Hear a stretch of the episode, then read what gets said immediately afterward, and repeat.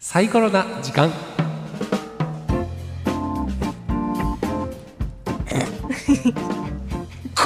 サイコロな時間。なんかいろんな音入ったね。そうそう今ね。そうそうそうそう。おちょっと早かったね。そうです。だからねあのそう押すねの早いからね。そうそうそうそそうう。いつも準備してないね生きてる感じがしましたねちょっとね。いろんな音。はい。これでも再放送入れへんのよ。そうですね、はい。サイコロな時間です、はい。このコーナーでは一般社団法人サイコロ代表の今日もソロ活動でございます。谷口俊敦さんにお越しいただきましてメンタルヘルスケアについてカジュアルにそしてさまざまな角度からお話をお伺いしていきます。今日もよろしくお願いいたしよろしくお願いしまます。ジランさん元気ですか？はい、ね。元気です、すはい、ねあの今ちょっとね子育て。そうですね、は生懸命、ね。そうですね。い。一ヶ月ちょっとですか？む二ヶ月？そうですね。二ヶ月だ。えっとそうですね。二ヶ月にうんなります、うん。はい。あっという間に二ヶ月ですねでも。よく考えると。はい、うんやっとソロ活動2回目はいになって、はい。まあなんとなくちょっと掴んできた感じちょっとはいですか？まあでもドキドキしてますけども、は い ねで暑かったですねって言ってたらもう寒いですねに変わりましたしね。本当急に、うん。そう。急にこの二ヶ月でガラッと変わりました。そうですよね、夏から冬へみたいな、そう飽きないなんですよ。飽きないんですよ。でもなんかメンタル面でいくと割となんかこの季節からちょっとこう来ちゃうかな？る季節でもあるんじゃないですか？そうですすね。まあね。実際の季節性っていうのもあるので、うんうんはい、まああの季節の変わり目、うん。まあやっぱりまあ不安定になりますよねっていうのは、まあまあうん。よく言われることかなと思いますけど。急激にねちょっと寒くなってきたりもあるんで、はいはい。皆さんもね追っつかない。本当に。追っつかないという方はこのコーナーをね、うんはい。しっかり聞いていただきたいなと、えい、しくお願いします。はい、今日も頑張ってはい。おソロ活動お願いします。はい。お願い。しますさあ今日のテーマは何でございましょうか？えっ、と今日はですね、はい。はいちょっとあの働く人のメンタルヘルス、あまあちょっとはい。ぼんやりしたテーマかもしれませんけども、うんうんまあよく最近あのまあサイコロの活動の中でも、んあの企業の方とか、あはい。よくあの関わることもありますし、うん。あの少し最近ですねやっぱりあのはえっと会社の中でうん。メンタルヘルスの問題であったりとか、まあ、あとちょっとあの発達、うん。障害というわけではないんですが、うん。まあ、そういったようなさまざまな、あの学び方の特徴があったりする方の対応みたいなものですね、うん。なるほど。あのその研修とかの依頼とかが、うん。まあ、ちょこちょこあってですほうね、ほう。お忙しいですねじゃあ。うん。いや忙しいんです。本当に忙しくなりましたね。ね。本当に忙しくなんかあらもううメディアの取材から始まり。あいやはいそうなんですよ。そこからもうなんかわたわたわたわといろんなお仕事もまた決まっていきっていう感じですね。いやいやもうまさにここのええ。発信のおかげで、起点はレディオバードです。はいありがとうございます。自分で言うなよみたいなところじゃあね。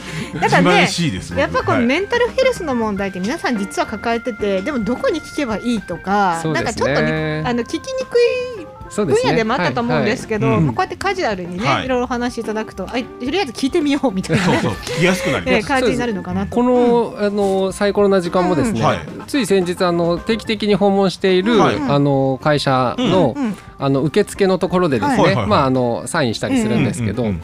あのラジオ聞いてます、みたいな話を言われてしまって、うんいやお恥ずかしい。いやいやいやいやでもそういうふうにね、うん。あのお仕事されながら、はい。あの聞いてらっしゃるっていうのは、うん。まあなんかすごくありがたいなそうですね。よはい。なんかね抱えてる人からするとこはい。れって相談していいものなのか悪いものなのかそこすらわかんないみたいなね。まあ、あのはい。そこに関係してなかったとしてもやっぱ日頃からこそう。う接することあそうなんそうなんだ。だという周りの対応とかもね、うんやっぱ必要になはいってくるので、それを参考にしていただくねい。い情報源ですよ。ねじゃあそうですね。どんどん広がっていけばいいなとはいはい思いますけど。はい、それでまあ働く人のメンタルヘルスっていうことを、まあ今日、まあ今日からまあわかんないです。ちょっと続けるかもしれないんですけど、はい。はい。はいお話できたらなと思はい、っています。お願いします。であとそのもう一つですね、はい。ちょっとあのーまあこれ知っといていただけたらなと思っているところがあって、はい、なん。あの実はですねこの10月、まあ過ぎ去った10月10日なんですが、はいはい。あの実は世界メンタルヘルスデーという。知らなかった。世界？はい、ん。そうなんです。これ正式な国際記念日の一つ。はいうん。でして、まあ、私たちの業界では、まあその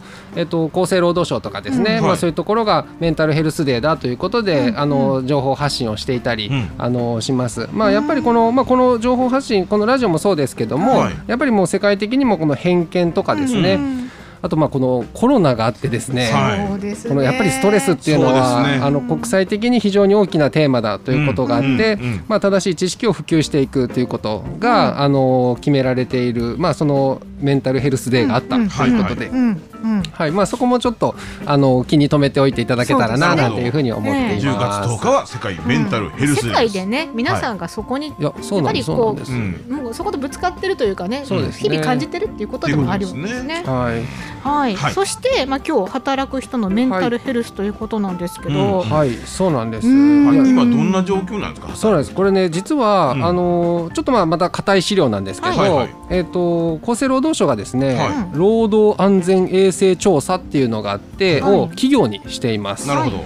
で、まあこれあの10人以上を、うん。えー雇っている、はい。雇用している、うんあのー民間のうん。企業はい。さんを、まああの無作為にですね、うん。えっ、とこれ1万4000事業所。はい、だからもうはい国で、まあ、いろんなところからですね、あの無作為に抽出した企業に調査をしているんですけども、はい。はい。でまあ、その働く人のメンタルヘルス、うん。会社の状況はどうなのかうん。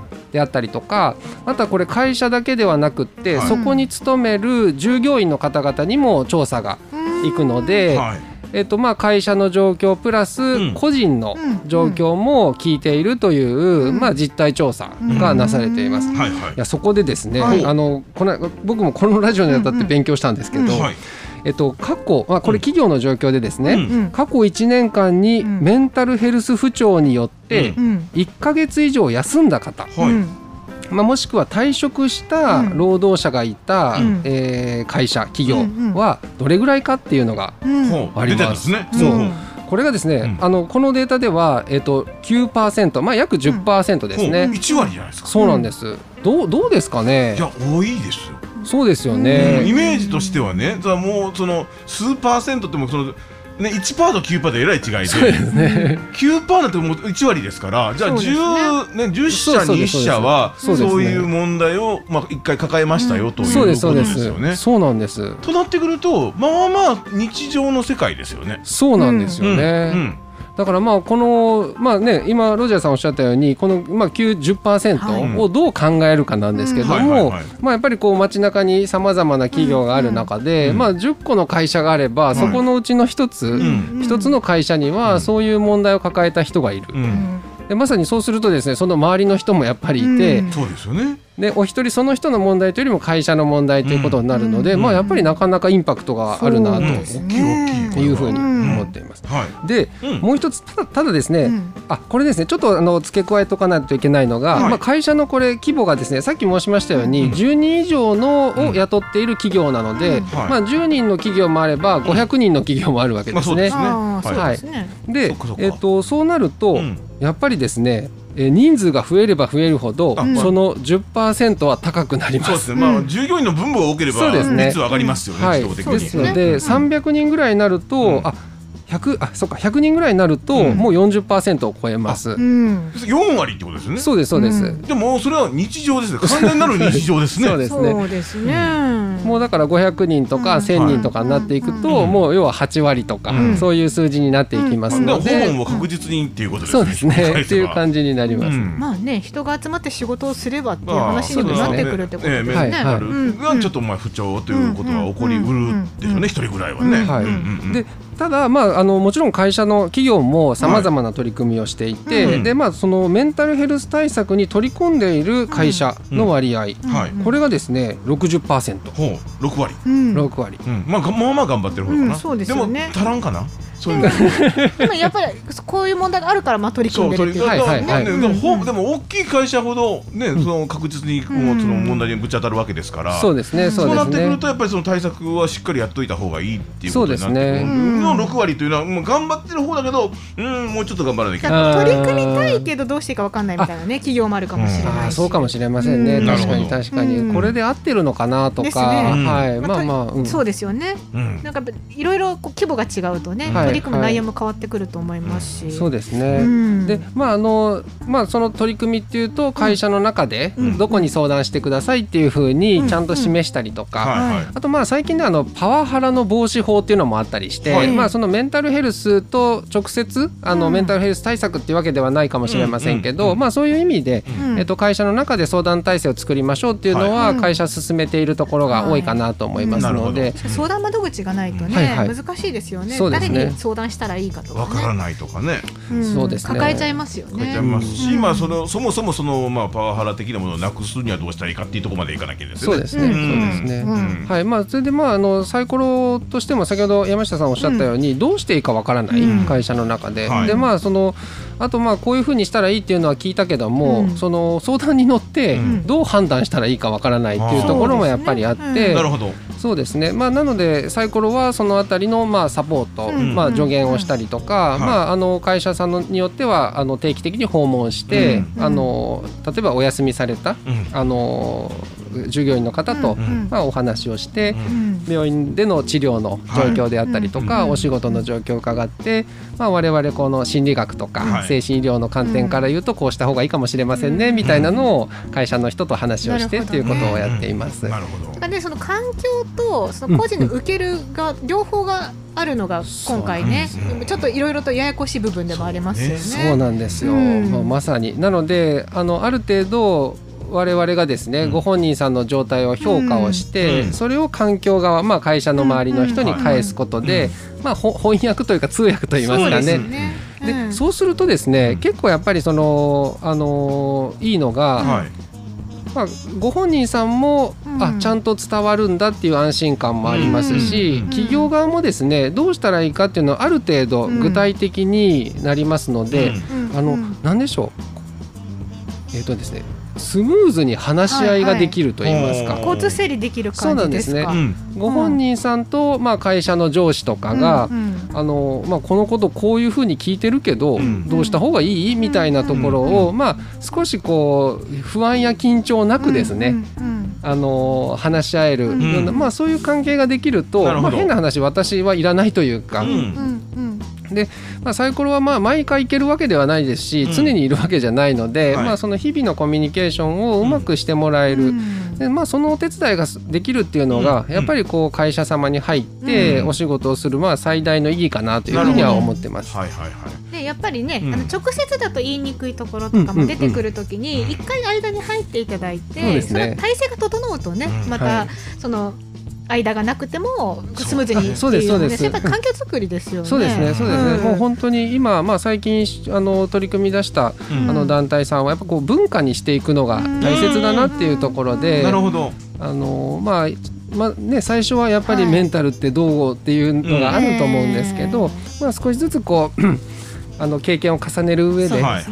あのまあ、こういうところでこういうふうに話し合っていけたらいいのかなっていうところで、なるほはい、思っています。時。代の過渡期なんでねいろんな考え方の方がいる中うでん。仕事をしてるっていうふうになった時にね、お互いの理解が必要になってくるっていうのはねありますよね。通訳いりますね。いりますね。いりますいります。ええ。はいでえっとまああのまあ会社まあ今すいません。あの全体的なその調査の話で、まああの1割ぐらいの企業でそういうメンタルヘルスで休まれた方がいるということと、はい。はい。まあ対策取ってる企業はまあ6割ぐらいあるということで、まあこれからのところもたくさんあると思いますけども、であと次です。個人の状況はい。です。これですね、うん。まあ、先ほど言いましたようにその働いてるとこ個人におあの質問をして、うん。まあ、大体1万8000人ぐらい、おすごい。これも大きなね大きなデータですね。国内のはい。データでは大きいですけども、あのここでですね、はい。ちょっと質問です。はい。あの今、うん。えー職業生活に関することで、うん。強い不安やストレスをうん。感じていると答えたうん。労働者の人はうん。何パーセントぐらいいるか、さあ。これ当てに行った方がいいよ。いやもう確実に多いと思うんですよ。いやこれ少なくはないと思う。えうん。多分ね、うん。もうパーセントえー1%台での多分決定になると思うこれ。おそらく。ね。何パーでいくか。何十までは多分もうある程度大きい数字でいけると思う。そうですかね。うん、そうだな、はい。じゃあ私え私書いた方がいいですか？どうぞ。弥生なんでね、うん。八十四パーセント。でそれを超える 85%85.5、ありがとうございます、え正解ははい。54%、えはいこれ意外でしょ？意外いや僕もえっと思いました。え 54.5? 54.2%、うんでちなみにこれうん。平成30年の調査があって、うん。同じ調査です、はい。その時は58%なんですね。下がってる。下がってる。はい。うん。いやだからこれねどういうふうに考えればいいのかな、うん。いや僕も、うん。あの見た時にあ案外少ないなっていうね、まあ、うん。僕も 80%90% いくのかなと思ったんですけど、うん。うん。まあ、なので、まあ、例えばこれ、えっとコロナになって、うん。あのリモートワークがあったりとか、はいそうですね。ははいい。そうか。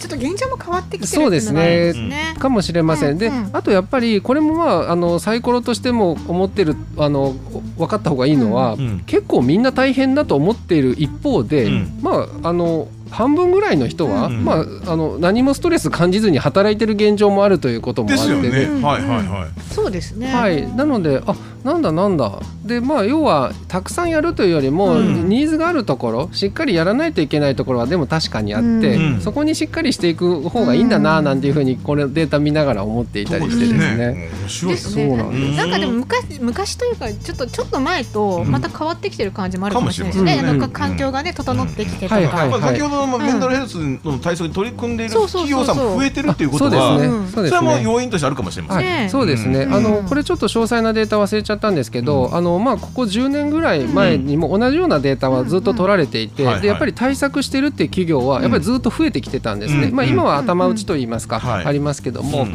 はい、そういうような状況もああるので、うん。あの働きやすくなってる人もいらっしゃるかもしれません。うん。でうん。はい。もう一つ次ですね、うん。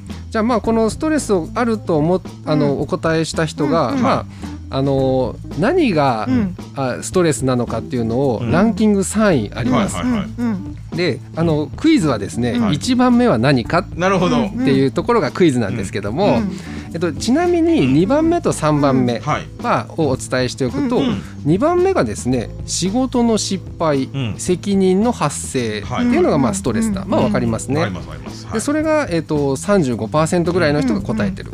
でその3番目が仕事の質がストレスだ。なるほどこれすごくまあ抽象的なことなのであれですけど、はいそのそういうふうに回答されたのが30%いらっしゃるんですね。で1番目。これ42%の人がはいこれがストレスだ。まあこれはあれじゃないかと。ですねうん間違いですねうんえー給料のえ違う。私と違ったわ。あえて言いました。ねはい。違いますねはい賃金ね賃金ね。じゃあロジャーはね。賃金の低さまあ私は多分人間関係。あうん賃金と人間関係。どうかな？いきますよ、はい。正解は仕事の量です。全然違うわ。いやこれもねいや僕も思ったんですよ。量？量。はい多いそうですそうです。仕事の量があまあこれそうですね。量という表現になってるので、うん。少なすぎるっていうストレスを抱える人もいるかもしれませんけど、やっぱり一般的に考えると多いうん。っていうこと、うん。でそうなんです。なので、うんこれねやっぱり僕もメンタルヘルスの取り組みをこうサポートする上で、うん。やっぱりこう人間関係とか、はい。ストレスの話。ね。僕もそう思うんですけども、やっぱり仕事が多い、多い。でつまりうん。対策としてですね、はい。そのまあいわゆるもちろんケアのこととかはしっかりしないといけないわけですけども、うん。うん。うん。単純にちょっと仕事量減らそうよっていう それだけでえらい変わるということあですね。そうもしかしたらそれで変わるかもしれない。っていうのもまあこれはなんかねシンプルにうん。確なんかいいいいデータと言いますかえねい。やわかりデータありがとう。ええ。手を加えやすいですね。そうですね。いろいろね。うんうん。うん、そうかやっぱ思い込みってすごいですね。ちなみにただ対人関係の問題ははい。4番目に来てます。やっぱ四番目か。はい、やっぱり4番目に来ていて、うん。でこれまあちょっと細かく話すとあれなんですが、うん。男女差も取っていて、うんほうほう。あの女性の方がやややっぱり高いですね、うん。女性の方が対人関係のトラブル、まあ、パワハラとかうん。ハラスメントも含むっていうことになってるんですけども、うん。そうなるとですねあの仕事の質、まあ、この 30.9%3 番目なんですけども、はい。それを超えてきます。なるほど。順位変わるわけですね。はい、なので精査とかがあるので、まあうん。あのね、こんなにはっきり分けなくてもいいと思うんですが、うん。はい、あの対人関係ももちろん、うん。あのその要因としてあるなというのが分かってきました。なるほど